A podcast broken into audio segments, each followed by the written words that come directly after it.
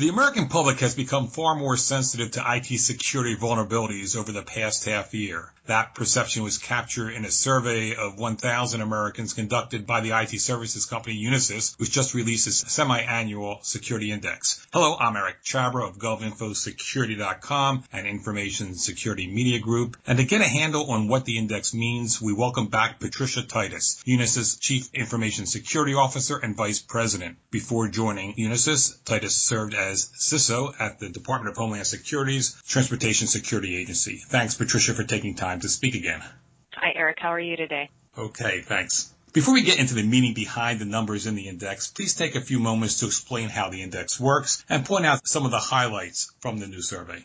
Thanks, Eric. So the Unisys Security Index is done twice a year and it surveys about a thousand people. The one that we're going to talk about today is specific to the United States, but we also do several other countries and that information will be released later this month. What we attempt to do is a sampling of the pulse of what's happening in the United States. And we keep the questions all the same uh, every time we do the index, sampling different people each time. And we add two supplemental questions at the end, and those supplemental questions are the ones that change and those questions can vary. What we're attempting to do is to raise awareness to several different areas about what's happening in the country and what are our citizens feeling about their security from national security, financial security, internet security, and personal security. So those are the four key areas that we focus in on. What's unique about the security index this wave, actually we saw a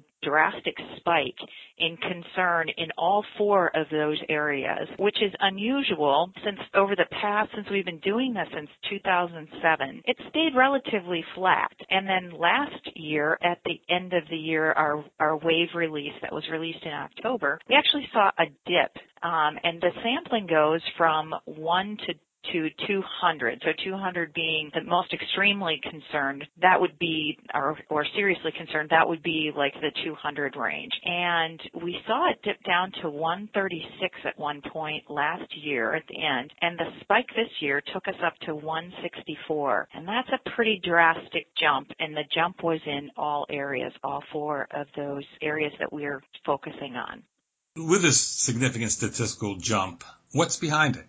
Well, I think what we're seeing, Eric, is a lot of people are becoming more connected. They're leapfrogging into these smartphone technologies and tablet PCs, and they've got it in their hands, they're carrying it on their hips, they've got it in their purse, and they can be connected all the time and have awareness of what's taking place across the globe, and it's in their fingertips or the palm of their hands. I think that's why we're seeing so much of an increase is people are becoming more aware using these smaller form factors, these mobile devices, and it's giving them the freedom to be connected and see what's happening across the world. Is concern about IT security the same thing as worrying about IT security? I think the concern about IT security, the difference between the two is people will worry about something or they'll be concerned about it. I don't think worry and concern are interchangeable. If I'm worried about something or concerned about it, I might actually want to do something about it and take some action. And I think that's where we're seeing people raising awareness. If I'm going to use these smartphones or tablet PCs for shopping or online banking, what's the security that needs to happen between that device and the vendor that I'm I'm going into to perform some sort of online transaction. And what's happening is people are equating these smaller handhelds and there's a false sense of security that they can perform the same transactions online that they could on a PC that might have a full-blown security software package loaded on it. I think that's probably why we're seeing a raise in awareness is that this internet security is now coming down to these tiny little handhelds that a lot of people don't realize don't have anywhere near the same security level that you would have on a laptop with a security package. I think the vendors are starting to attempt to address that, but it's been a little bit of a slow roll, to be honest. It's interesting you talk about not having the same security as laptops or P or PCs. Your survey was taken in February, and that was before breaches at RSA, Epsilon, Sony PlayStation became known. And a lot of those involved people using PCs. What impact will those breaches have on the confidence of Americans transacting business on the internet? I think there's going to be some impacts and fallout from that. And I, I wish we could do the survey today based on what has just happened, those events you mentioned, Eric, because I think it would be very different. I think that's going to chip away at the security and trust that the public has of doing business. I don't know that it will stop a lot of people until it happens to them. Unfortunately, a lot of people read about things happening and don't think it's going to happen to them. And then what is the fallout from the Epsilon breach and the Sony breach? And are people going to hold their breath and wait and see what happens? Or are they going to proactively go and take actions? And are the institutions actually going to help people understand what protections they could put in place for themselves? about those institutions. A lot of our listeners and readers of, at our websites are in banking and in healthcare, for example. How should those organizations take your survey and what should they be doing about IT security?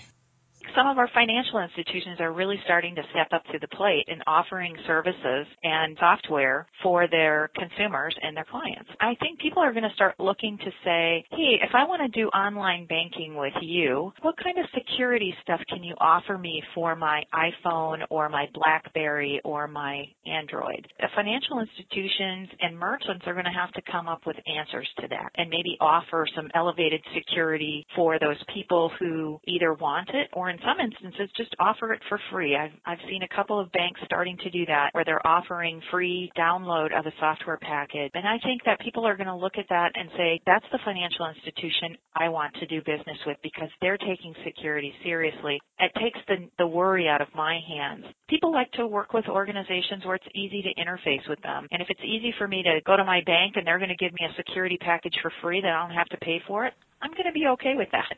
My internet service provider provides me with a security package from a named vendor. Is this a, a, model that other organizations are going to have to look at, as you just mentioned with some banks doing this, regardless of the type of business they're in, if they have a certain substantial number of customers that they provide these kind of uh, services, security services? That's the first step. I just don't want people to get a false sense of security because you and I both know that sure enough, the minute you think you've gotten a half a step in front of the bad guy, they figure out some other way around. I wouldn't want people to get the false sense of security that this is going to protect them 100%, but it's going to certainly take them to a place that they may not currently be at. It's going to elevate their security. There's still a lot of user responsibility as well. The consumers need to continue to educate themselves and our citizens about what's happening really in the world. There's been a lot of developments recently about enhanced hacking capabilities by uh, using rootkits and things like that that are not going to get caught by our security packages. Just to make sure people are clear, it's not 100%, but it's going to get you better than where you might be today. And I think that model, Eric, absolutely has to change. This is something that our legislators should be looking at institutions are taking on this for as being responsible to protect their consumers. So is this something that maybe our legislators could look at and say maybe we need to update some regulations here like our PCI standards and things like that and maybe start adopting these types of models into that legislation and regulation. Let's talk about Congress for a moment. And for the past two Congresses, lawmakers have held hearings, debated, and generally agreed that new legislation is needed to help strengthen the defense of uh, the government as well as the national critical IT infrastructure. Yet no significant cybersecurity legislation has been enacted. One reason given is that lawmakers' constituents have not clamored for such change. Do you think that citizens will demand change and will the current Congress work to enact significant IT security legislation? Well, I'm cautiously optimistic that something's going to happen this year. I think a comprehensive cybersecurity legislation is difficult to do because the threat changes so frequently. It's certainly an excellent opportunity to provide guidance to those folks that need it. I don't know that our constituents are screaming for it yet. I hope that there is more movement toward that. We have to determine where some of this responsibility lies. Is it the consumer of these technologies that they're using to get on the internet? Is it the manufacturer of the devices offering security default on versus the way you currently get it there's no security, like there's very little security, a, a four digit PIN code maybe. It's not necessarily easy to navigate through these smaller devices to be able to turn security on. I think we need to look at where the responsibility lies and see if we can't offer our legislators some ways to help influence what's happening. So let's offer more security on these mobile devices and let's see if we can't help drive some changes as consumers let alone just as citizens clamoring to the hill to say you got to create some legislation. We might be able through people speaking out and saying that I'm going to do my banking with this bank because they offer me better security. Obviously, that's going to help change the marketplace.